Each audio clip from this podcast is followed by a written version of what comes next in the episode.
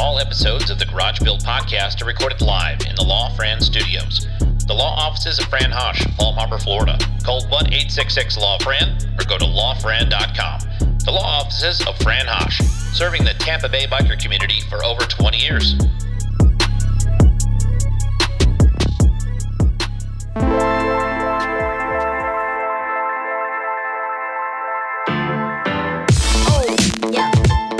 Welcome back to the Garage Build Podcast. This is episode number two of our Sturgis 2022 episodes. And this time I sat down with Mr. Paul Yaffe from Paul Yaffe's Bagger Nation and Paul Yaffe Originals in Arizona. I want to say a special thank you to the team over at Deadwood Custom Cycles for allowing us to come in in the morning and record this. This episode of the podcast is brought to you by S&S Cycle. Since 1958, S&S has led the V Twin aftermarket. From innovative new ways to get air and fuel into your performance twin to big bore kits for all big twin Sportsters and M8s to today's must have exhaust components, choose S&S Cycles for your next performance upgrade. Visit sscycle.com and follow S&S Cycles on social media at SS Cycle. Hey, Team Dream Rides in Maryville, Tennessee is located only minutes from the tail of the dragon. Dream Rides specializes in performance engine upgrades, used bike sales, service, maintenance, and repair. Visit www.teamdreamrides.com and follow at Dreamrides Tennessee on Instagram to keep up with all the latest news. The High Seas Rally is setting sail this October 29th through November 5th on the High Seas, right out of Port Canaveral, for the only motorcycle rally on a cruise ship. I'm going to be on it one week, 3,500 bikers, four Caribbean ports. Follow at High Seas Rally on Instagram. Use the code Speed Metal, and you're going to save 100 bucks on your cabin price. And this year, we're buying the drinks. The drinks are on us. You get your free drink card. So there's still a few cabins left, so make sure you go book today. 1620 Workwear is made in the USA and it's quality guaranteed for life workwear. Visit 1620usa.com. Use the discount code SPEED2022 and you're going to save 20% on checkout. Get one of your new work hoodies. I've got a couple of these work hoodies. They're bananas. They're very, very, very accommodating for work. Nice and thick, gusseted elbows that are covered up. Good stuff. So, without further ado, let's get this thing out of the garage and up on the street with Mr. Paul Yaffe.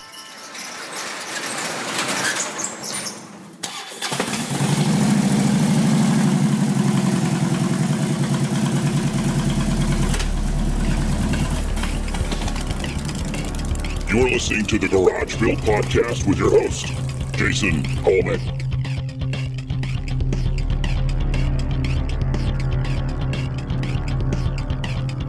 Give me a blood transfusion this morning since I'm here. Have you had one? Have you ever done the IV bar thing? After Oh yeah, I love them. God, that thing is Like, the they're, greatest they're ever awesome. invented. Yeah. Usually I'll get them before and after. yeah. Let me make sure here we got. Uh, Yeah. Good morning, man. Yeah, that little Myers cocktail is, it's the shit. I did it one. Uh, I just wasn't paying attention to how many IPAs I had the night before. Oh, yeah. And then you go home and you're sitting in your easy chair instead of going to bed, and you wake Right. up at 6:30 in the morning, like, oh no, it's Yeah. gonna be a long fucking day. Yeah, it's not even, it's not even always just drinking. Sometimes it's just, you know, when I know I'm doing something like I was riding to Laconia. Right. Right? So it's a 3,800 mile ride. So I'll have a gal come over to my house and do that, that IV thing. And Yep. then there's another one called a, uh, there's one called a NAD or something like that. It'll be- It's expensive. The NAD ones, Myers are like 150 bucks. Yeah, exactly. 200 bucks. This thing's like 700 bucks. And, uh, and it hurts when you get it. It, it actually, and again, I'm no doctor or whatever, but it, it, it like, it bombards your, your body at a cellular level. yeah. So it actually it invades your cells and it, and it, and it embeds yourself into your cells, whatever this these fluids are, and it lasts for two weeks. Really? Whatever. It's unbelievable. But literally, as soon as they turn the valve on, you feel it in the top of your head, and then you can feel it, the pressure of it, because it's actually, you know, it's invading you. You can feel it all the way to your damn toes, and you go like, oh my god, you feel, you almost feel like you're having a heart attack. Well, like your chest gets tight, your arms get sore, and, and anything in your body, like if you have a sore knee or a sore back, you can feel it like there. In that inflammation Like or even whatever more, it and you can feel it like attacking it, and it takes a, little better than two hours. to get it. Then after they give you the one, it's a three bag thing, and after they give you the one bag, then they have to flush, and then they give you a bag of a bunch of nutrients and stuff. But it's it's uncomfortable to get it. I've only done it twice, but I'll tell you, you know, normally, you know, like on a 30 my 3,800 mile trip with 10 guys, or you know, every Right. night we're, you know, we're either drinking a bottle of wine, or we're somewhere at the bar cocktailing, or Oh, whatever. yeah. And, and plus, you know, you're doing five to 700 miles a day, you know, and it's 97 degrees and 97% humidity. You know, we're on the East Coast heading up to Right. Ah, it's so damn hot.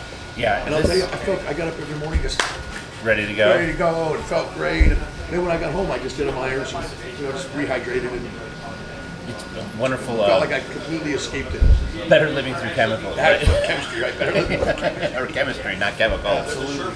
I apologize. I'm losing my voice. No, no worries. It's towards the end here of the week here, and I know everybody's kind of wrapping things up. So I wanted to get you.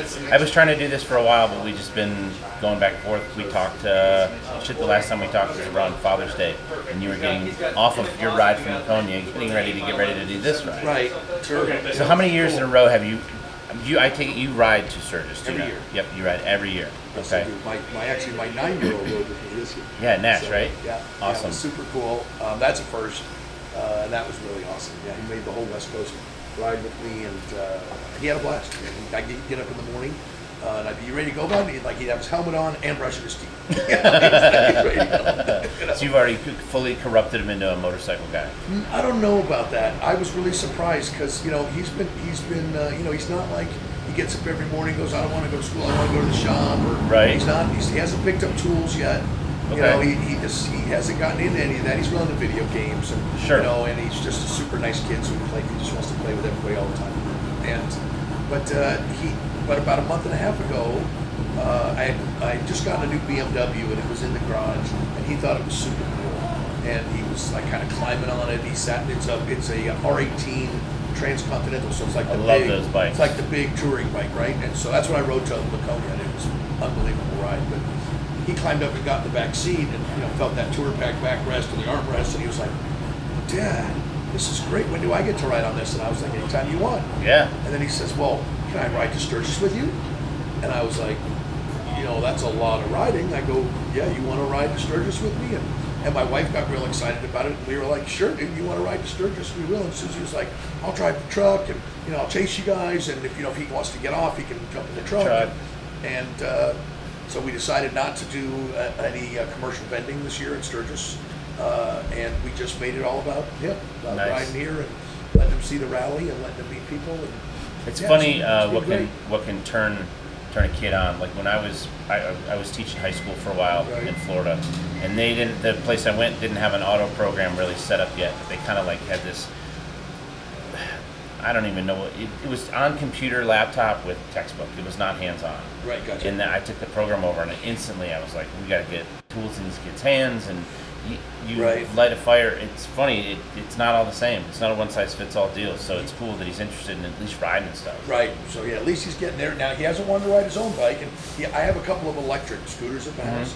He loves those. So he takes those out, and rips them around. And, Right. And, uh, and they're like you know fairly full size fat scooters. They got the big fat tires on Yeah. them. And yeah, he loves them, man. He jumps on them. You know, he's got two, so a kid will, neighboring kid will jump on with him, and they'll go rip around. And, Nice. You know, go to the Circle K and get junk food. Right. But it's you know at least they're out, they're doing something. Uh, you know the bicycle thing was slow. He didn't for, for his first like six years. He didn't want to even didn't even want a bicycle. I bought him a couple, and said, hey, when you're ready, we'll jump on it. I'll throw teach you. You know, a small go. one and then a bigger one. Yeah.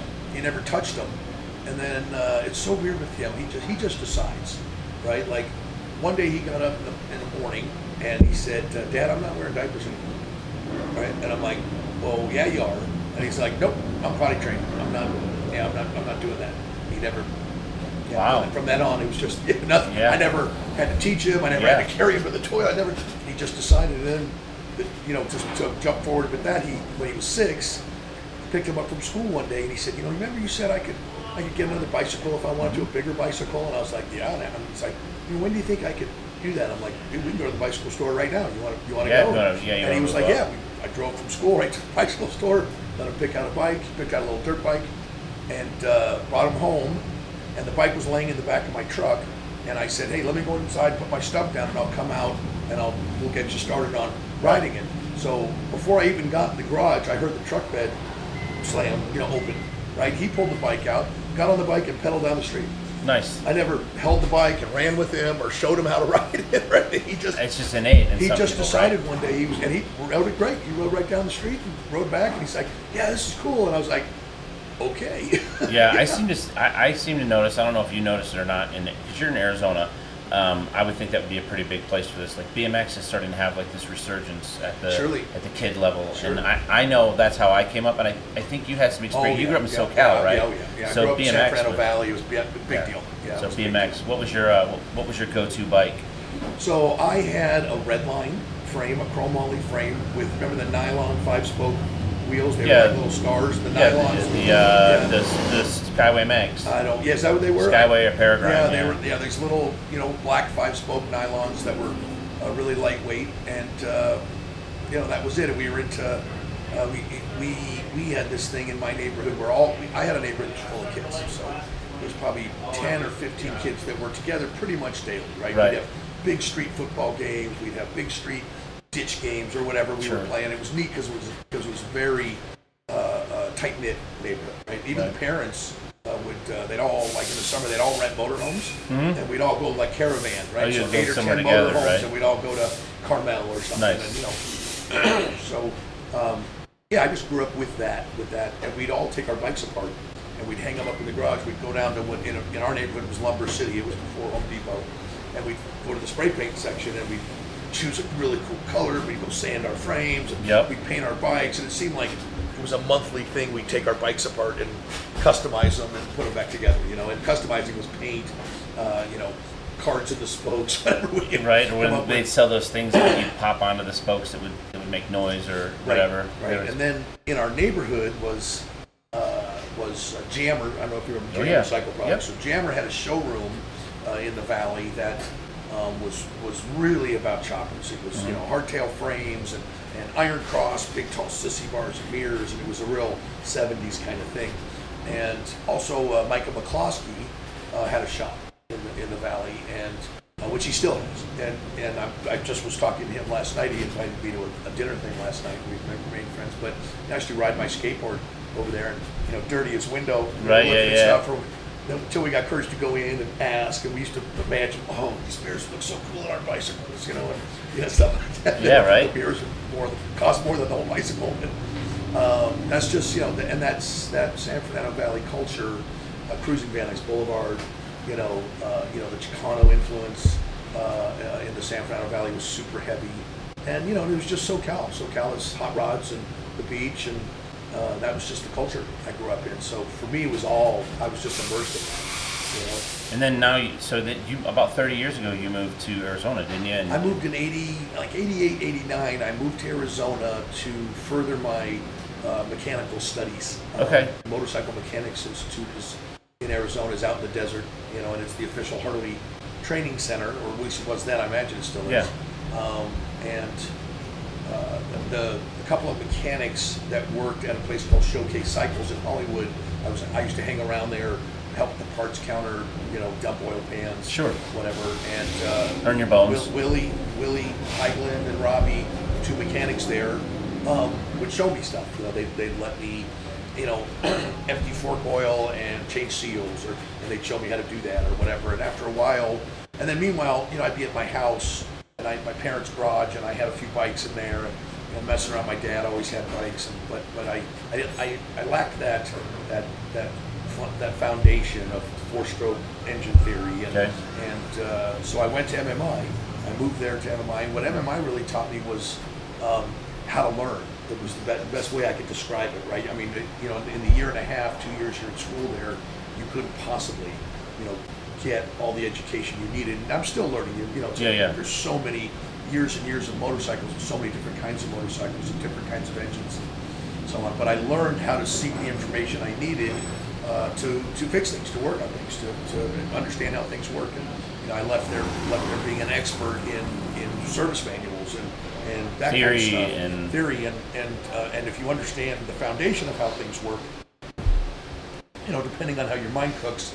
For, for me, I, I can always look at things and see how they'd be better okay. right? So that's and that's just that's kind of a natural mechanical aptitude, I guess. Sure. And And uh, that's just how my mind works. I can, you know, my guys can come to me with a problem and say, boss, we can't figure this out. And I'll look at it for 20 seconds and go, oh, let's just do this and this. And they'll be like, oh, yeah, that works great. Yeah, right. Know, that's just how, it, that's just how my mind works. Which we almost have an engineering brain and a design brain at the same time. Right. I think that's where the amalgamation comes, where people like you can develop your completely your own style that still fits into what people want.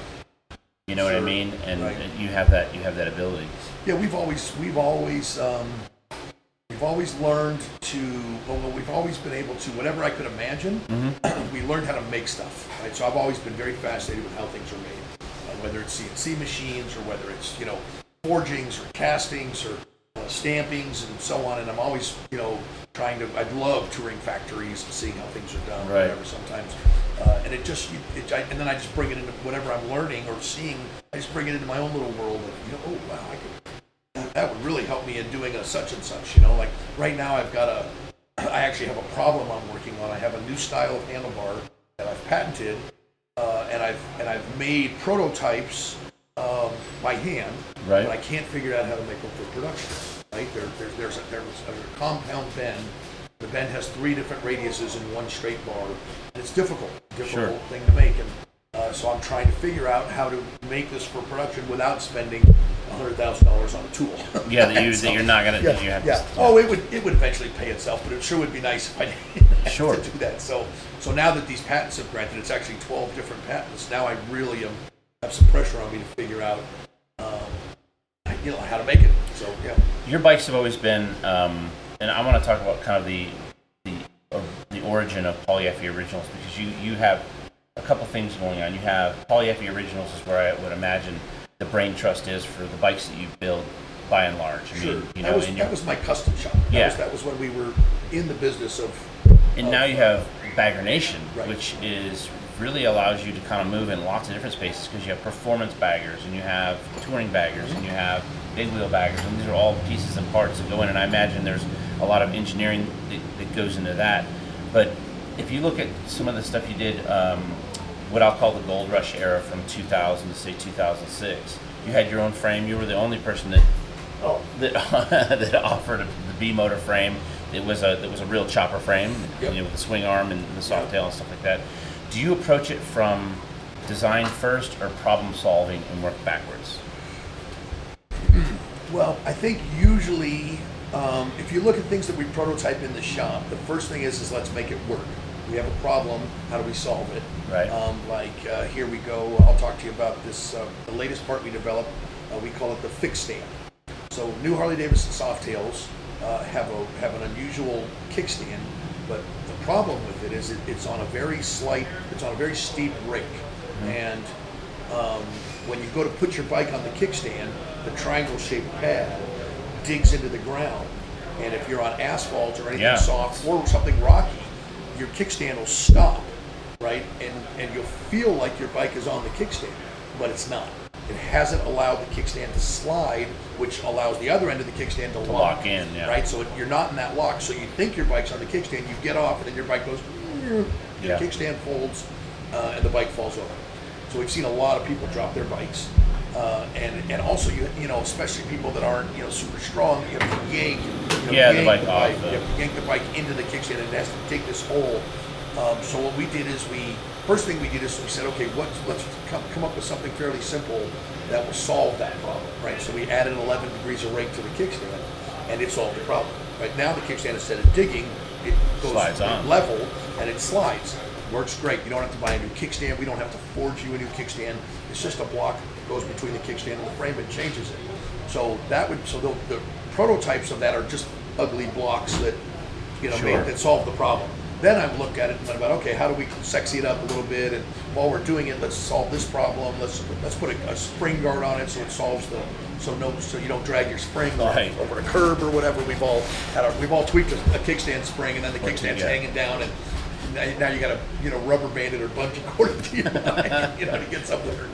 So anyway, so then we just you know it wasn't too big of a deal to sexy it up and make it look nice.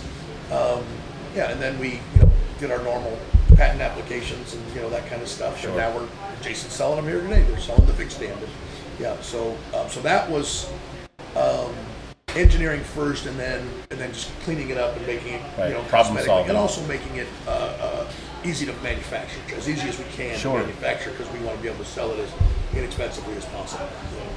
Were you guys? I mean, due and I think this is due to the popularity. A couple years ago, the Monkey Bar was just. It was like trying to buy a Metzeler tire, you know, still- ten years ago. Like you know what I mean? They're hard. That that product is is it is that a a, pr- a production thing? Like, explain to somebody who doesn't know, because I really don't know the manufacturing side of things. Like, Right. it just seems really easy. Like, for the last 18 years, I've gone to a catalog. There's a picture of a part I wanted to buy. It would be, you know, said your monkey bars.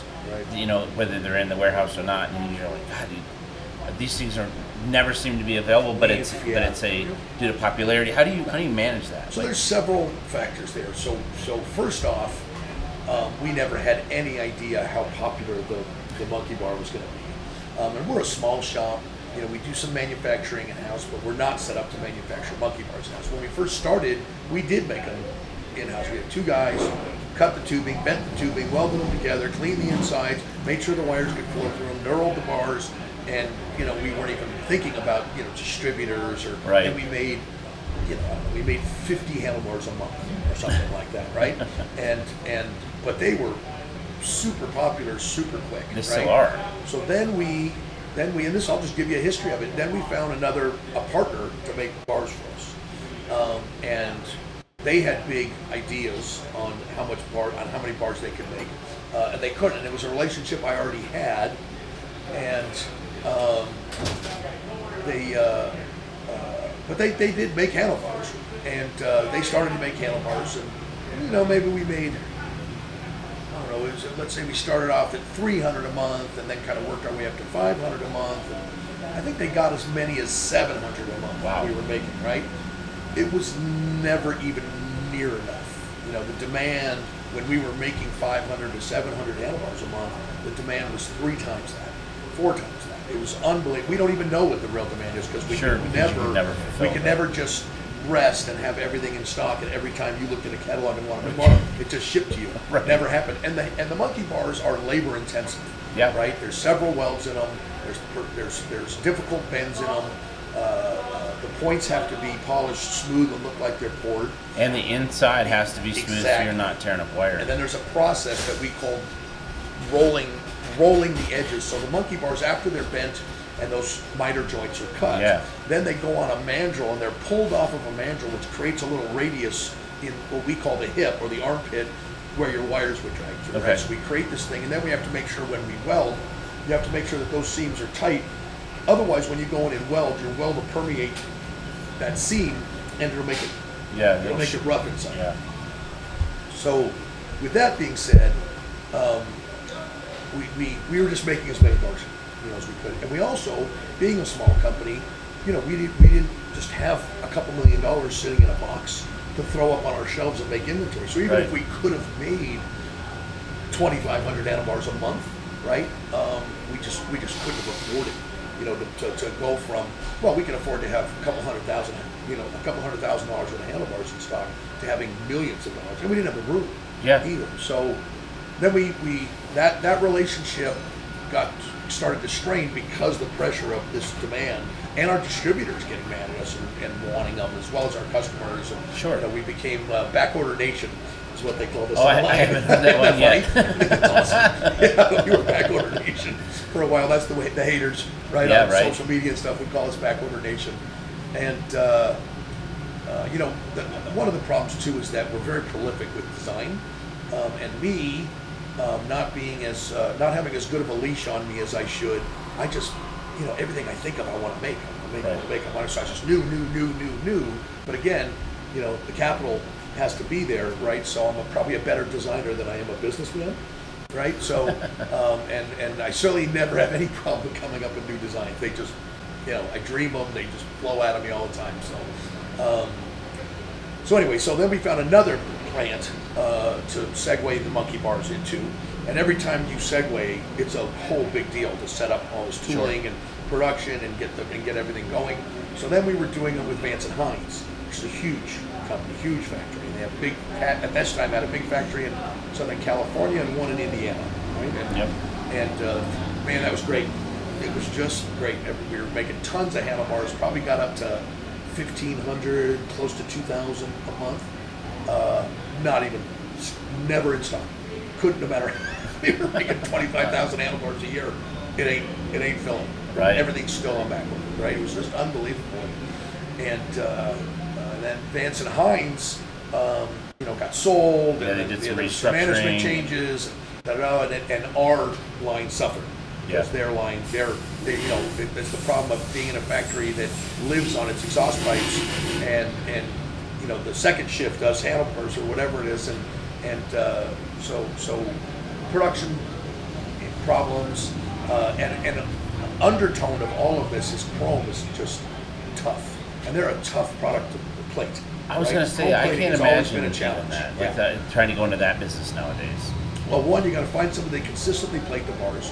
Um, two, you got to find that something that's affordable, right? You go to a regular like like a, a nice custom chrome shop or whatever, they're going to want 100 150 dollars to plate those bars. Yep. You certainly can't have that No. cost and, and still have the bars be 395 dollars. There's Yeah, just no which is- way, yeah. right? And so that's that's always been a problem. So we've also we've also gone overseas and we went into Mexico. Um, uh, just trying to find new Yeah. volume, new sources. We always thought we'd love to have two factories making us handlebars, right? Wouldn't that be great? Then, because if nobody can make the volume we need, maybe we need two guys Right. doing it, right? So, so the outsourcing, and, and we had talked about, you know, should we invest in equipment? Should we try to do this ourselves or whatever? And and the thought of that and the and the and just the magnitude of it was was Yeah, you have really maintenance on the difficult. machines. You have to Sure. people that you've got to have. And if, if the machine's sitting idle, it's not making you money. So you Right. kind of want to add enough shifts to And employees. that- well, right? and it's Yeah, hard to hire. I'm sure it is. I mean, so we have, so now, um, some of our handlebars are made in Mexico, uh, right over the border from San Diego, Mm-hmm. uh, in an exhaust uh, plant that makes, uh, uh, you know, MagnaFlow headers, or not MagnaFlow headers, um, uh, I'm forgetting the name of the short tube headers that uh, everybody uses on their hot rods, but um, anyway, uh, so we're there. Uh, they do a great job, right? And they tons of tooling. I can jump on a plane. I can jump on a plane, be in San Diego in an hour. Yep. Uh, my my uh, factory manager, plant manager, picks me up, drives me over to the plant. I'm there for four or five hours. He drops me off at three o'clock, and I'm home for dinner. Home for dinner so it's just yeah. like a day of work, Yep. right? So every Monday, I'm going to Mexico, doing these doing these plant checks, working on new designs, improving things, uh, looking problem solving, whatever it may be Yep. then COVID comes, Yeah. right? And it destroys Mexico. Right? Nobody wants to work. You know, and the Mexican culture is very uh, multi generational and, and very family oriented, right? And Right. and they also are kind of a simple uh, uh, culture that you know they, they don't need a lot. Yeah. Right? They don't need you know huge wealth and and and all this stuff. They you know they're happy to have. Uh, you know, 20 people living under one was just roof. say they're happy to have and each they'll all- other. They'll all pitch in and, you know, give them a dirt lot and a soccer ball and They're happy. happy, Yeah. right? You know that how great is that, right? Right. You know, we should all uh, uh, be that family orientated and, and simple, you know, in, in life and enjoying those simple things in life. But so recovering from COVID has been a challenge. Uh, we are we lost about sixty percent of our workforce. So so far we've built back up. Right now we're consistently making uh, about six hundred handlebars a month Okay. uh, and it's and it's consistent, you know. And then our biggest problem again is finishing. You know, we have one chrome plater. The industry has one chrome plater. Even all the people that copy my handlebars, they're having their handlebars plated in the same thing. I'm having my handlebars plated, and it's often we'll get some of the copiers handlebars Right, and it's included always in just a our little, shipments it's because they always can't just a tell the little difference. different, right? Yeah, they, they yeah, that, yes, it's all it is different. No, no matter what's out there, it's not a Yeah. it's not comfort. It's not the same. It's just the way we do it is the way we do it, and and and that's where we're at now. I have another factory um, that I've been working on. I've also gone overseas into you know Asia, and I've tried to uh, vet an Asian uh, manufacturer too, because you know we do some outsourcing in China and stuff. And I know everybody's like, oh my god, if it's, you know it's not made in the USA. There's some really quality factories. If I can just there. speak on that, it's Sure. like there is there's certain technologies that exist in certain parts of the world where they do things efficiently Right. and correctly. Right. And you know, I, I, I have a hard time sometimes with people who sit and pontificate on their iPhone that was arguably put together with slave labor about Right, somebody made in USA, yeah, because vans are made in China. It's like listen, you can get mad that Levi's aren't made in the states anymore, but they're made all over the place. You're made in Egypt, Mexico, right? Van shoes. They tried to make some over here, Right. And Danny G said that no one bought them because they were so expensive. Right. So that's treating the symptom, not treating the disease. If you're gonna, if you do that, you know, like, why does everybody use Italian leather? Because there's no barbed wire over there. Danny Gray can't make a nice seat with American leather because it's all scarred up. It's, it's, I get it. I get, I get the, I mean, we all want to support our country and we're all patriots and we're all super proud of our country. and- Heritage. And, and we all want to have, make a great living and we want to have lots of work and, Mm-hmm. and, you know, and then you hear people complaining that, oh, our work's being taken by, you know, other countries and, and there, you know, there's, you can't earn a living anymore and, and I get that, but, but, uh, you know, for me, it's not so much where it's made, it's that it's made well. That's, you know, I, I, I have to, I have a, I have a, uh, an obligation to provide you with product, and I have to do it in the best way I can, and I have to be competitive with other manufacturers Yeah. too. And if, if they're making grips for ten bucks, you know, selling them to you for ninety bucks, you know, after they're stepped on by the distributor and the dealer and up to retail, you know, that, that I've got to, I can't, you know, in my little garage, make a set of five hundred dollar grips and expect you to buy them. No. You know, I'll sell some to a guy who just wants them, but, but, but that's not what people want. And then people just get mad at me that they can't get my grips or why am I so expensive? You know, so I have to compete uh, in those areas. Now, we manufacture about ninety percent of our billet stuff in-house. Um, and, uh, and actually, it might even be close to hundred percent. Now, we're, we're constantly bringing it back. Right. Right? Because shipping, now shipping and everything is ridiculous. I can't, it's not even competitive to make uh, it, it- there's no point in making something overseas. The quality's fine, the factory's fine, but between lead times, which are destroyed right now because of COVID, and uh, and I can't wait eight months or ten months or a year for something, and that's what's going on right now. I'm sure you've realized things you just at, can't the- get. At the, at the retail level, it's it's very frustrating because customers don't under they don't. It's not that they don't care because Right. it is affecting them, but they want the solution, not not an explanation of the problem. Right. Here's a, here's a perfect example. I make gas tanks in a in a nice factory in, in China. They make all kinds of stuff, but they also make my stretch gas tank. And I've, that's been a relationship I've had for years. They do a fine job, uh, and we're constantly improving and stuff. And they're a good a good partner. So the last container, I bring those shit, the tanks in about a thousand at a time in big containers. right? And uh, the last, right before COVID, it was about twelve dollars a tank in a big, in several big containers, a thousand tanks in containers boxed up. It was about twelve dollars a tank to import them into the United States. So right now, currently, I bring them in a hundred at a time because it's seventy-five dollars a tank to bring them in. Right? So, I mean, that's just, what do you do with that? No, You know, I mean, it's just unbelievable. It's a 400, 500% increase, you know, in shipping. Um, and, it, you know, it deeply cuts into your margin. So, you know, we've tried to, you know, so what we've done is we've raised the price, the exact amount of the shipping yeah. right? And not marked it up, not because if I mar- if I took that seventy dollars and ran it through margins, it would be three hundred ninety nine dollars that the tanks would have to. So we're just just trying to recover that. Yep. Right now, you know that outlay, and and I, and is it going to change? I, I Who don't- knows? I don't. Why would it? No, I, yeah, I who, mean, who would wake up one morning and go, "Oh, everything's normal now. Let's let's cut our rates back seventy five percent." If they're getting if they're making it, they're going to keep it that way. that's why I always tell people like, have you ever seen a, a road go from being a toll road to a, a non? Yeah, never. And they'll even say like, well, we're gonna put this toll road in and we're gonna charge you ten cents. We're yeah, okay, ten right. cents. Until it's paid off. and until right? it's paid off. And Yeah. then when the, by the time it's paid off, they've stacked on 25 cents for this, 39 cents for this. When you go, hey, you're going to drop that. I thought it was going to be free. Well, we did take the 10 cents away. We just added 90 over Right, here. now we got a ballpark we need to build. Now we got right, we got some kids we need to save. We got you know right. You know? Yeah, I got it. I It, got it, it. it's a it's a slippery slope, but I mean, I always tell people we're in the smallest billion dollar industry that I know about. Right. It might be a billion dollar a billion dollars, but it takes all of us to do it and, It- and move it around. it's you know it's challenging. I love you know the motorcycle industry. I love custom motorcycles. I love stock motorcycles. I love riding motorcycles. Uh, I'm still very excited every morning I get up and get to go to work, and I love what I do. I love my crew. We've got I've got a great family uh, that I work with, but you know it's it's a constant challenge. It, it It really is. It's not just it's not just a matter of just oh pick up the phone and order more. It's it's just it's not that. And people and, you know some people understand it.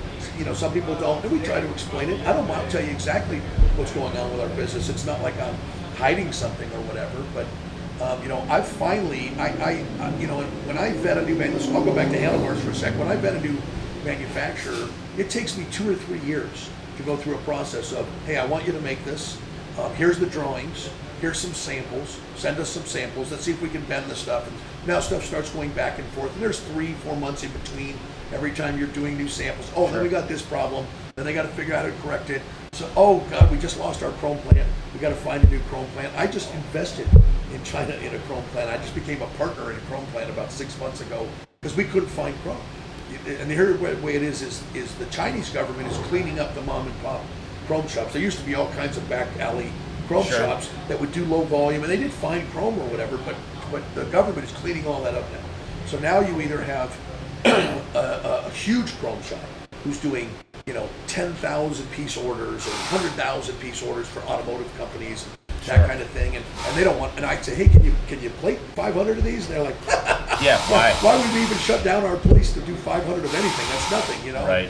And uh, or you find a, a smaller shop um, that's clean and ISO certified and so on, and they're willing to do it, but they're way more expensive, you know. And, and there's only so much you can pay. So through my through one of my partners in, in China, we we actually found a, a, a gold and silver plating uh, plant that was willing to set up a chrome, uh, hexavalent chrome uh, thing, but we had to pay for the tooling, we had to pay Sure. for the equipment, so on. So we've made this investment, and we're actually getting good chrome out of this shop now, and, and we'll see how it goes because we're just so. So I've been working on a new source for monkey bars, and it is overseas.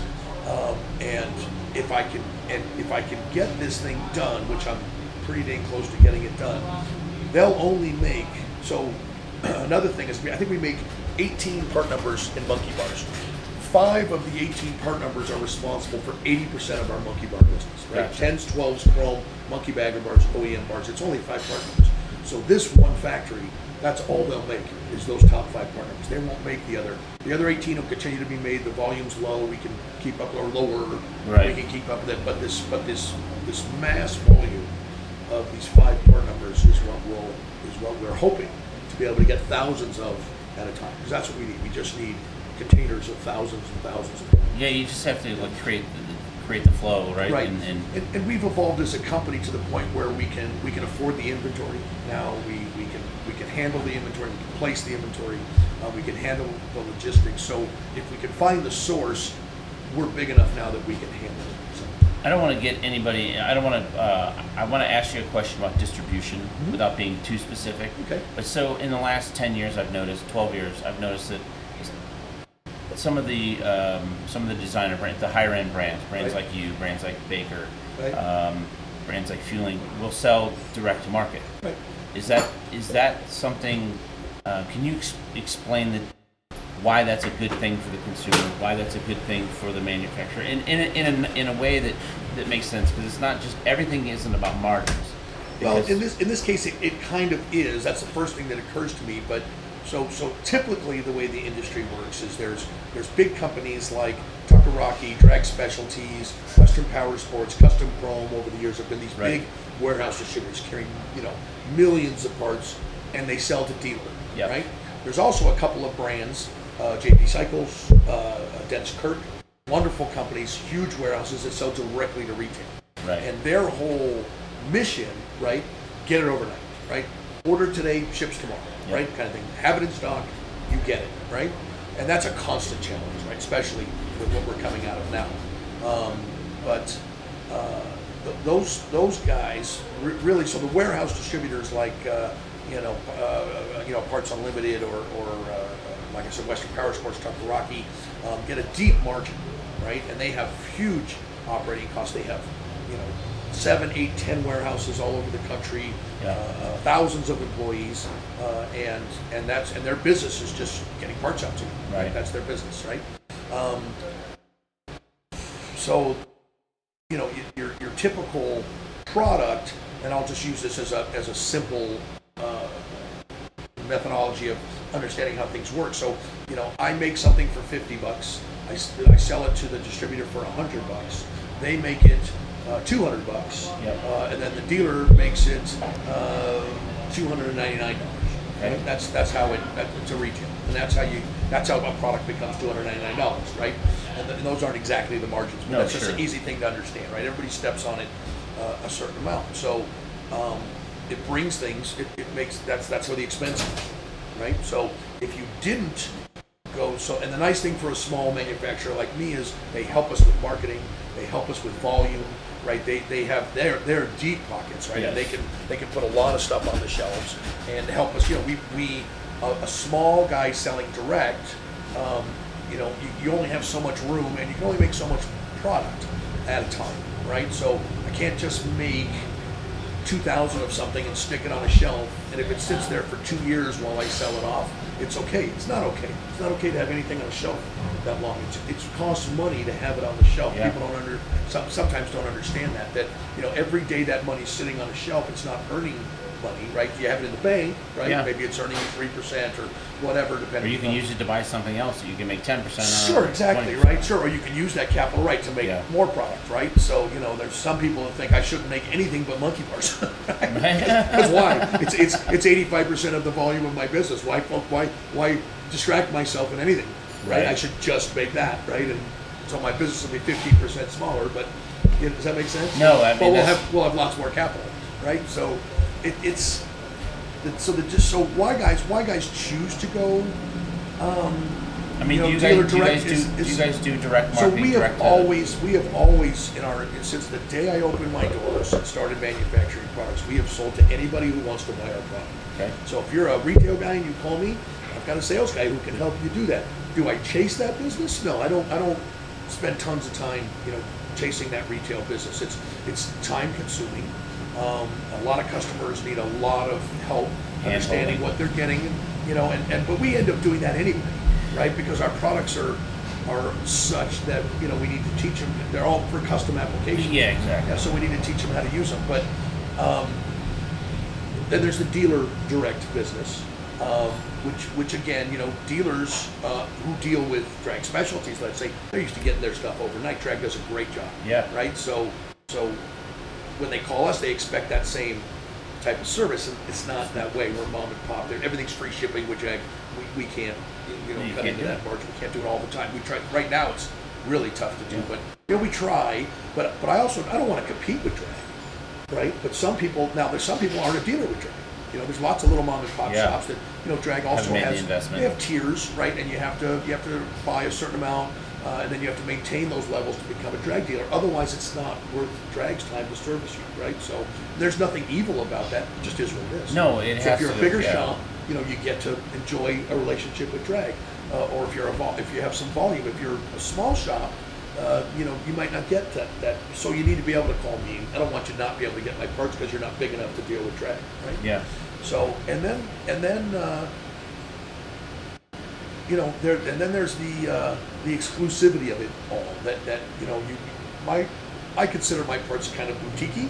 Yeah, right? that's a good. Does that word. make sense? Yeah. So, um, but you get in a big distributor catalog, and if that's the only place your stuff is marketed, you know, you open up the footboard page. There's 50 footboards to choose from, right? How do I rise above in that? You know, because I mean, you know, the footboards are, you know, there, there's some that are dramatically different than others, but then there's a lot that are, you know, all fairly similar. One curves this way, one curves that way. Sure. You know, but that bottom line, it's a footboard, right? Right. you- something you can stand on. So, so how do you, you know, fight in that? You know, and that's all your brand, right? You hope, you're right. You think that that, that the first thing they see is that, oh, yeah, so those, you know, if you have a good uh, relationship uh, with with the industry and with your customers and with uh, with your consumers, the brand will, right? You go in and buy tennis shoes, and if Nike's your brand, right, you walk into the wall of tennis shoes, right, and Right. your eye goes right to the swoosh, right, because oh, I like Nike, right? Me, I wear Hokas, right? So when I walk in, I I go right to the Hokas, and I really don't look at anything else because that's my brand. So you have to do a lot of work uh, with with brand uh, representation. Branding's everything, and you try to have a great you know rapport with your customers, and a lot of that stems from customer service and how you stand behind your product and, and how you bring your product to your customer. Everything I make has a lifetime warranty. The reason why I asked is, is because I feel like there's a lot of people in, you know, and I do lots of different things in the industry, but one of the things that I've, you know, the main staple is, is we've had, my family has a three generation custom motorcycle shop. So Right?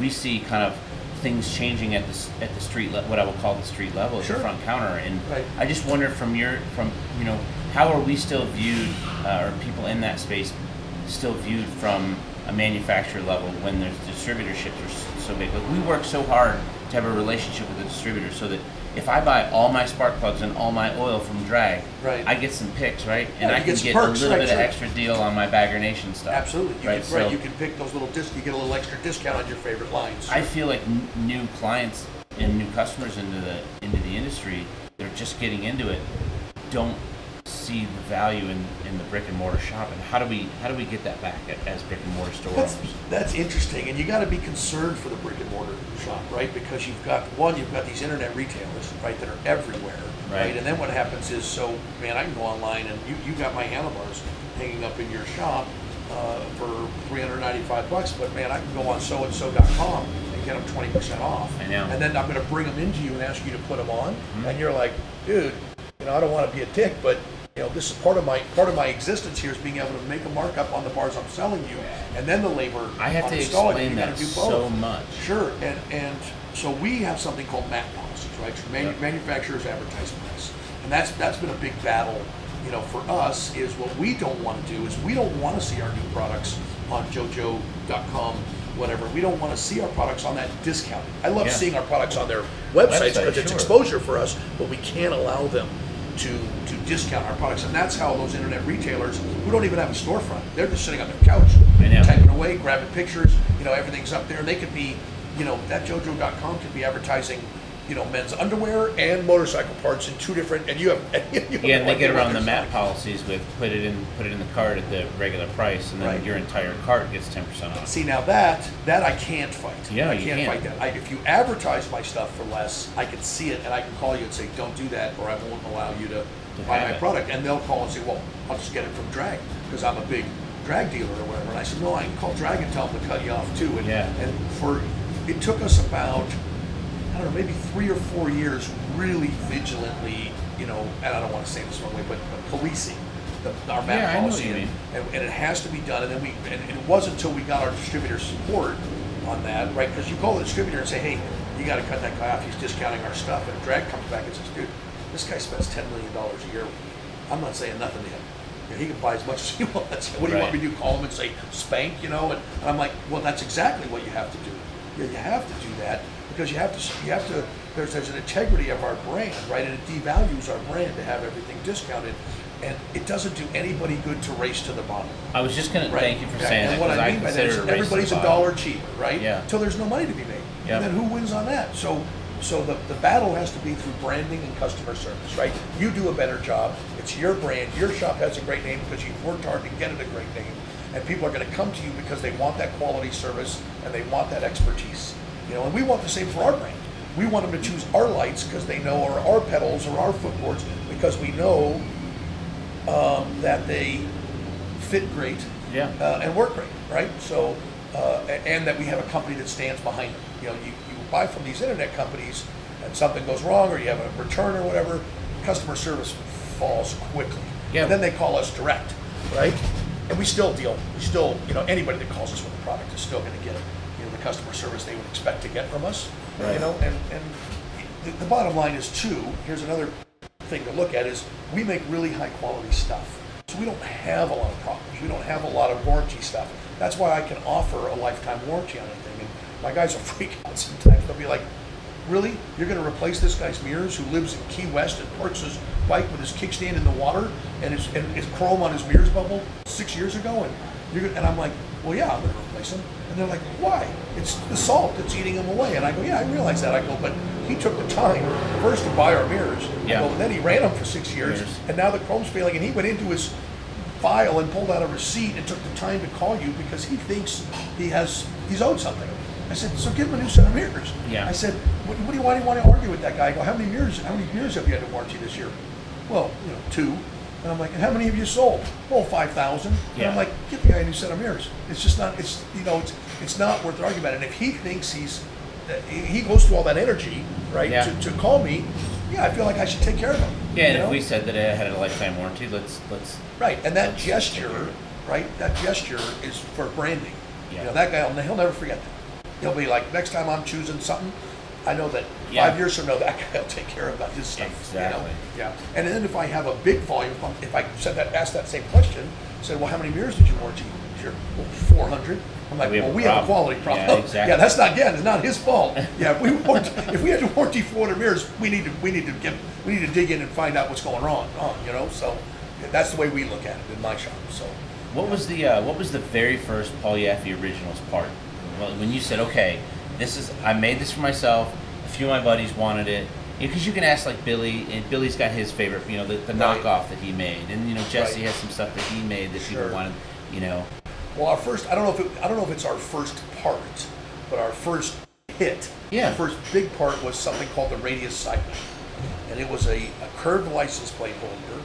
Uh, it had a big, it was concave, and then at the top of it, it had a little box that was machined into it that had a LED light in it. Then the bracket that mounted it also held a performance machine brake caliper. So it was this little part you'd put in the back of your swing arm that did, the, it was your license plate holder, your brake light, tail light, your caliper mount, and it just cleaned all that up, right? And it just made everything, one part did the job of three. And uh, we had them for soft tails and FXRs and little hardtails. Uh, we had four or five mounts for them. And uh, it was a very slick part. Um, and that was the first uh, uh, time I dealt with, holy crap, we can't make enough of these. And, and they're really labor intensive. And they were expensive. They were 800, 900 bucks or something. But man, we, everybody had them. So, it's- that was the first big, like, you know, the radio side mount was the, was the first big part we had. Who was your who, who was your um, you had mentioned some guys that you you know around the, the Hollywood area and the SoCal and at different motorcycle shops, but Right. who's the who's the builder that that once you started, um, not that you emulated this person, but that this person had really did something that you know you're like God, I want to be able to do it like that guy or you know. So the first guy, the first big influence, and it was probably at the same time. So, so when I started getting into bikes, um, a, a guy named Sig Emerson, uh, who was a local backyard, you know, built some cool bikes, and I saw him at the bike Right. night. He gave me an Arlen Ness catalog, which was about the, as thick as an Easy Rider magazine. It was just Arlen's little catalog, and oh, dude, I was like, man, this guy makes some cool stuff. Right. So I always had that Arlen Ness, you know, catalog, and then you know I'd always try to get the new one, and and I didn't know him or anything. I just you know that was he had some really cool stuff, and and um, and then but the guy there was a guy in the San Fernando Valley area. His name was Billy Westbrook, and Billy Westbrook had a little shop called Westbrook Originals, and my company Paul Yaffe Originals was borrowed from Westbrook Originals because he was my hero. He man, this guy. Have you ever seen a Westbrook bike? Are you familiar with? the I'm, I'm not, I've heard the name, but from So- you in yeah. the past, but So I you- want to. Yeah, if you get up to Hamster Hill, you'll see some Westbrook originals. He's still around, and uh, he was a hamster. I don't think. I don't think. I'm pretty sure he's not anymore. He just decided it wasn't for him, moved on or whatever. But um, long story short, I, I actually went to his shop. Uh, I had a, an 86 Softail Custom. I bought the first Softails when they first came out in 86. Mine got knocked over by a gardener and slid down my friend's Woodland Hills driveway Oh, all the way down the driveway. Just ate the whole side of the bike. But it was, you know, within a few months of me getting it. I hadn't done anything to it yet. I was just a little, like in my parents' garage, bolting on bullet turn singles, and trying to put wires inside bars, and that was the whole real, you know, I had a little Back Sears. to the BMX thing where you're taking Yeah, the bike apart sure, and yeah. customizing. I had a mill table that I bought for my Sears drill press. Yeah. And it had a little, you know, Y and X, and, and it was like plus or minus an eighth of an inch. you know, and I'd cut little, I'd make like a little billet mirror arm or a little license plate holder. One of the license plate holders I still have in my shop. It's it's it's sitting like a picture frame. Yeah. And it's just so rudimentary, right? But it's, that was the beginning.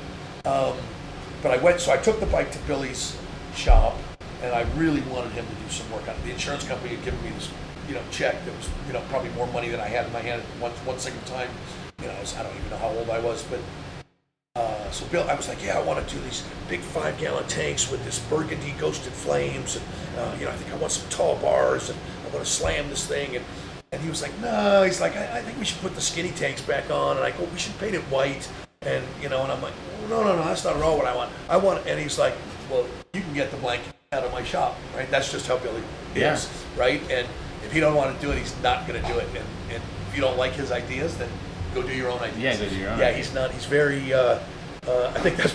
I don't want to say that's his downfall because he's he's been very successful in years. But but his what's what's kept him from being a huge commercial success, like let's say Arlen Ness, Right. right? Um, is that Arlen was just the people's person, right? He was just the most amazing gentleman, and and you know never had anything bad to say about anybody, and and uh, he was just everybody's.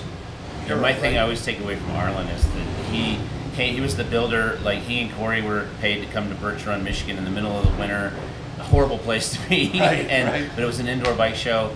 And instead of just sitting in a booth somewhere, Arlen took the weekend and went to every single person's booth. Right. And he came to our booth and was asking me about stuff that I did on motorcycles and Right, somebody cool? somebody had the the the, fore, the forethought to take a picture of Arlen asking me questions you know and here I am with Right. my red cap shirt with my shop name in the back Right. and you know and Sure. trying to figure out who I am and it was just that I'll never forget that Yep. It's so funny. I actually say that to my wife all the time. I, I say to her, like, when, when, when was the last time we left us enough time, right, that we could be tourists, right, and we could walk around the show and go say hi to everybody. And I love doing that. I love walking around and saying hi to people and, and not, you know, like I'm bracing you with my presence. I'm actually curious to see what's going on and how do you stay connected to an industry if you're not watching what Right. everybody's doing or what everybody's excited about or, or listening, you know, to, you know, that kind of stuff. Or I love having people tell me what they did. And, and I'll tell you something I really love is I love walking into a guy's booth and he's got something on his bike and I'm like, wow, how did you do that? Yeah. And then he starts telling me about it and I'm like, wow, that's a great idea, you know, and, and but it, you know, it gets my juices flowing too and we have that connection, you know, and, and I'm like, that's, yeah, that's awesome. Yeah. And, and, and I love, uh, you know, that fire and that passion uh, from, from young guys, right? Yeah. And, or it doesn't have to be young in age, just maybe young in their industry, young in their career, right? yep Yeah. so Billy West- Westbrook told you to go ahead and take your bike home So he sent me home, right? And so I, I got, I was uh, like, well, you know, you, I'll, I'll do it myself. Yeah. Right? And and I still say this. I, I think I was talking to some guys the other day at the hamster banquet, you know, up on Hamster Hill, and they were Southern California guys, and one of the guys had a Westbrook original, and and we were talking, and, and one of the other guys was just kind of, I think he was kind of feeling me out, maybe not have me build him a bike. Right. And and so he was with these three guys and this guy Dominic Rubakava, who's a longtime hamster and, and knows Billy very well. And uh, and we were all talking about you know Westbrook bikes, and I was saying to them, I'm like, you know, if Billy hadn't kicked me out of the shop that day, who knows? You know, maybe Right. I'd still be a customer of his, and I would have gone off into doing something else or whatever. But but it was that bike that I tore apart and decided to fix myself and customize myself and kind of immerse myself into educating uh, myself on how to do things. And uh, again, asking the guys. Uh, asking the guys uh, uh, at the shop like Willie and Rami, you know, how do I do stuff and so on, and and uh, you know that was the kind of the beginning of of me really wanting to further that. I, I was I was so wrapped my my I was so wrapped up in that bike, you know, like eh, like I had to get a couple of chrome Allens for something before I would take it out to the bike night, you know, and and and then I it was hard for me to leave the bike at bike night because I just wanted to stand there with it. I wanted people to see it, and I wanted to show it off, you know, and and it was a really big part of me. Do you still get that excited when you're, you know, you still get that excited when you're doing the, uh, when you show a new bike like this this FXR uh, that you did for FXR Friends Throwdown Right. didn't the pictures didn't transmit as much as when you get it and you see it in person it, it's just So I brought it to Sturgis. I actually wrote it here today, amazing. and and uh, you know, and, and that response that I've been getting, and that is the response I've been Yeah. getting. I'm a little taken back by it because I think it's kind of simple, and and um, and it, and that that bike made me super insecure, right? Even at this stage of the game, I, I was like, you know, like I first I cut the frame, and then I and I raked it, and then I was like, oh, I should have done that. I shouldn't have cut that frame. And so I welded these two little triangles on where I raked it to hold the place because I didn't Right. finish it. Yeah. Right. And then for like a year and a half, I, I couldn't. I was back and forth. Oh, I'm gonna leave it. No, I'm not gonna leave it. I'm gonna put it back. No, I'm not gonna put it. I'm gonna, you know. And then in the meantime, I was working on some other stuff on it that I knew I wanted to do regardless. But I didn't. I didn't weld up that rake for the longest time because I just, you know, and and I'm, I put a few pictures up, and I get these comments like, you know, someone should pull your balls through your asshole, you know, for cutting up that frame. You know, the purest yeah, guys. I get it. I I get that yeah. kind of stuff, and and, it, and I, I- which I thought was the funniest comment. I love that guy. I was like, "You're awesome." Yeah, right. That's funny. I'm going to use that, you know, and and uh, but and then I just and then you know I'd, I'd be on it and off it, on it and off it. It took like seven years to, to finish the bike. It was the throwdown. It was Jason's challenge to me get it done. To well, he had he had put this friend's throwdown together and challenged me to this little friend friend competition, which really wasn't a competition. But he thought I had just restored this old FXR, and he saw, saw it online, and he thought that that's what I'd be competing with. And he was building this badass performance FXR Yeah. with a big S, and it's really cool bike. And so he thought he'd give me a little whipping, right? And so I said, hey, I'll do that throwdown with you, and but you handle the social media, you handle all the all the shit talking back and forth between me and you. I, I don't I don't want to do it. I go, but I'll feed you. You just tell me what you need, and I'll I'll, I'll make sure when- you tell get me it. when it's time to go on and call you a dick and whatever. you know, I'll do it, and, and I'll send you pictures. So I don't know, a month month or two later, he calls me. He goes, hey, I'm ready for some pictures. So I sent him pictures of this bike, right? Because that's what I was always planning on. I was planning on finishing it, right? Yeah. And he calls me back. He's like, what, what, what, what the, what the heck is that? You know? And I'm like, oh, that's my, that's my throwdown bike. And he's like, no, no. He goes, you had this blue and silver bike that you were restoring. It was like an original FXLR. And I'm like, oh yeah, I'm still doing that. I go, but yeah, that's not for the throwdown. This is the throwdown. If we're gonna throw down, And it was like a, it was a pause, right? And then he's like, "Oh fuck me." it was so funny. He was so cute. it was so dang funny. And, and then we were here when he was on when he was when Jason was giving the police chief the bike that Yeah. he built from, and Brian Klock was here, and Jeff from NAMZ was here, and Curtis Hoffman, Nick Trask. There was a bunch of us that had all donated parts to the bike. Uh, the Nesses. There was a bunch of people that were here, and everybody started saying, "Well, I want to, I want to do the FXR throwdown. I want to build an FXR." And so it really all of a sudden just Manifested into this. quadrupled into this whole thing. And you know, then six or eight months later, we're all meeting in Winslow, and there's I think there was, I don't I, I don't quote me on it, but I think there was 13 or 14 FXRs, all from you know good builders and some amateur builders, and some guys were crashing. What we called them crashing because Yeah. they didn't actually get invited to the group, That- but they ca- they built FXRs and came anyway, which I thought was great. Yep. And then we just ended up having this fantastic time, and we all went out to dinner. We stayed at this hotel, and then we all rode down to Arizona Bike Week, and it was just awesome. Yeah, it was great, and it was a really fun thing with no no worry about who's going to win or, or Right. who's better than the other one. And but this it's funny. This bike I've always been super kind of humble about. The color was uh, I just kept changing my mind and changing my mind. I wanted to do this color the whole time, but I kept thinking, oh, it's like baby blue. Right? Like, It's, it's not. It's got a little more panache. Yeah, and- and, well, it was- That's why I say it doesn't yeah. show in the pictures as well. though. Right, right. And every time you take a picture of it, it's, it's different colors, right? There's one picture that Olivier, uh, photographer from France, who, who took the, the whole, he came with us and shot, documented the whole thing. Awesome photographer. Uh, Olivier Touron is his name. And, and he took one picture of the bike and sent it to me. And the fender and the tank and the fairing, all three looked like different colors. And it was just the way the light Way hit the them or whatever. It was, it was really weird because, I mean, it really looked like different colors. I was like, that's the weirdest picture I've ever seen, you know? And yeah, so it was nice to bring the bike here and let the hamsters see it.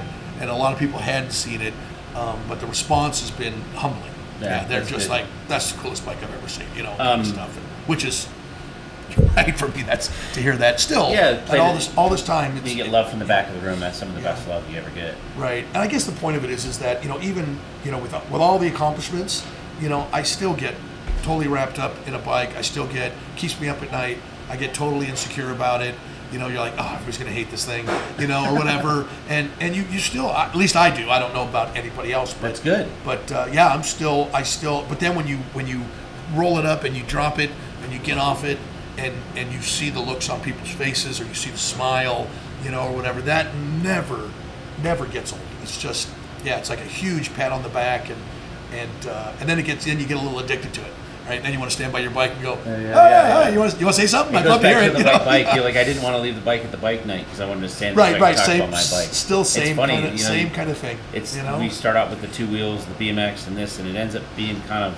If you look at the Right. arc of that, it's always kind of the same. Sure. Just the toys get bigger, badder, and more expensive. And yeah, the tools get expensive. and I still I get wrapped up in it. BMW just gave me a couple bikes to cut up and Yeah. do full customs on, right? And I've been riding them and get to knowing them uh, a little bit before I get Yeah. into it. But in the back of my head, I'm still like, can I can I do this? I, I don't know if this this is a whole different thing. I don't. What if I screw up? What if what if it's horrible? You know, I still. But even you know, I still I don't just go hell yeah, I'm gonna make a monster out of this and it's gonna be bitching and I. I have no idea today what I'm going to do to that thing tomorrow. A little You bit know? of humility goes a long way on I, a project. yeah, it's, I, I can't help. I'm, you know, I don't know if it's if I'm just if it's insecurity or, or No, I think or it's just pushing, super, it's super important to me. Outside you know, the, yeah, outside of the norm. yeah. I get very into the results. So, you are you're the presenting sponsor for the High Seas Rally uh, myself up. and Susie, yeah, me and my Yeah, wife are super awesome? excited. Yeah, we're I've really never been on a cruise, So, so, I'm I- to go on it. The only other cruise I've been on was the High Seas Rally. I don't know, 15 plus years Oh, years really? ago. I've been on, went on one. Um, when they first started sailing, uh, maybe I don't know how many years it was You're into it. 21 right now. I So, think. so maybe it was the third or fourth one or something. I got, you know, asked to go on the boat as a, to do an appearance, right? Sure. And, I did not want to go. I was- I was thinking it was like a, all these senior citizens, and it was going to smell like mothballs, and you know, this whole thing, right? You know? I was just like, oh my god, I'm not playing like you know backgammon all day on the boat or whatever. Right. And uh, but I went. I went kicking and screaming, but I went.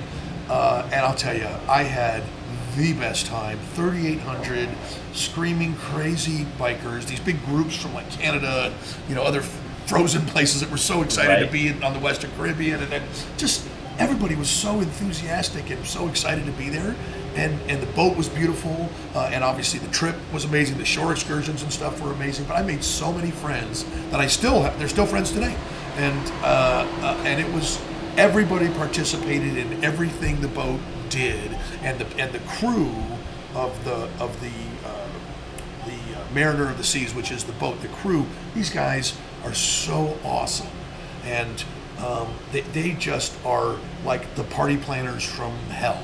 They put up, they've just put on so many great events, and you know they have a dance or whatever, and everybody goes up and dances. It's not just like five people dancing and everybody standing around awkward. Yeah, right, It's like, everyone's know, having a good they have time. a belly flop contest. There's 50 entrants. You know, it's an all day thing. You know, it's, and it's and everybody's you it's 20 people deep crowded around the pool watching. You know, and, and the shore excursions. You know, the whole town or whatever private island or wherever you are is taken over by all the people you see on yeah, the you're, boat. you're traveling with 35 or 3,600 people. Unbelievable. It's like a, it's like the power of that group.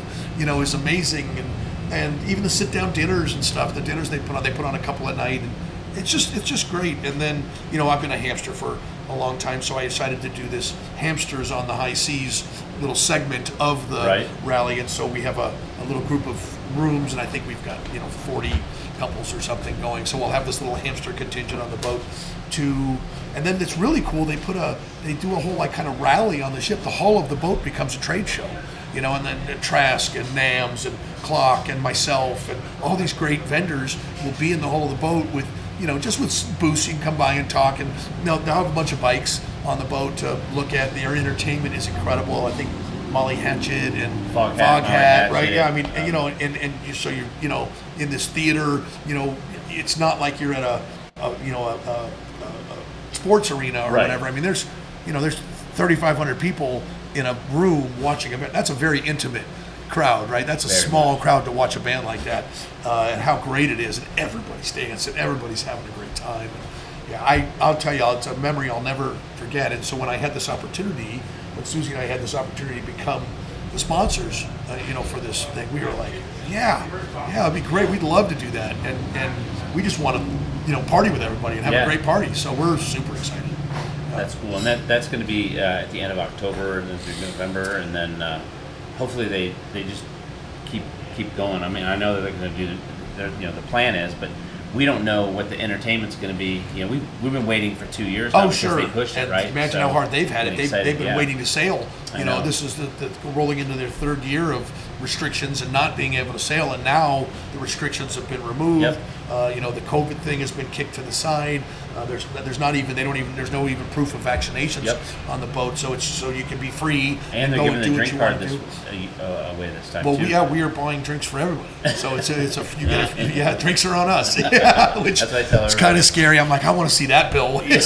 Yeah, it's gotta be good. No, I don't want. That's got to be a beast, yeah. Yeah. But uh, yeah, everybody's drinking for free, so it should be just you know amazing. And then you know they got a casino on board. They're doing a big Halloween you know costume Party, yeah. contest. And the nice thing about it is everybody will be in costume. It won't be you know It three guys be- three guys put on their kiss costume and the other and everybody stands around and looks at them. you know? Right. No, and everybody's participating. That's cool. That's what's that's what's really brings the energy to the to the event is everybody.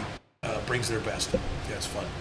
So we're um, we're coming to the end of the of Sturgis 82nd, right? Mm-hmm. So uh, you're heading back to Arizona. I will be back home Friday afternoon. Yep.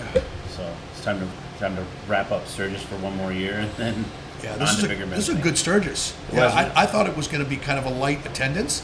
A lot It was a heavy attendance. There was a lot of. I'm interested to see what the numbers were because, I mean, there was a couple times we got off the freeway at Lazelle, like heading to the Iron Horse or something. It took me an hour to go two miles. I found out traffic was year. Do you know how they crazy. do you know how they count how how many people are here? How they, I don't know. How do they count? by the trash.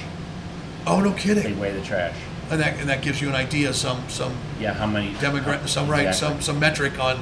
Yeah, each each one of us produces amount seven of pounds carbon of waste. footprint. That's funny. Well, Paul, I appreciate it. I know you got a lot of stuff to do, and uh, I'm gonna head back to Florida. I really appreciate your Thanks, time. man. Yeah, nice All to right, be cool. here.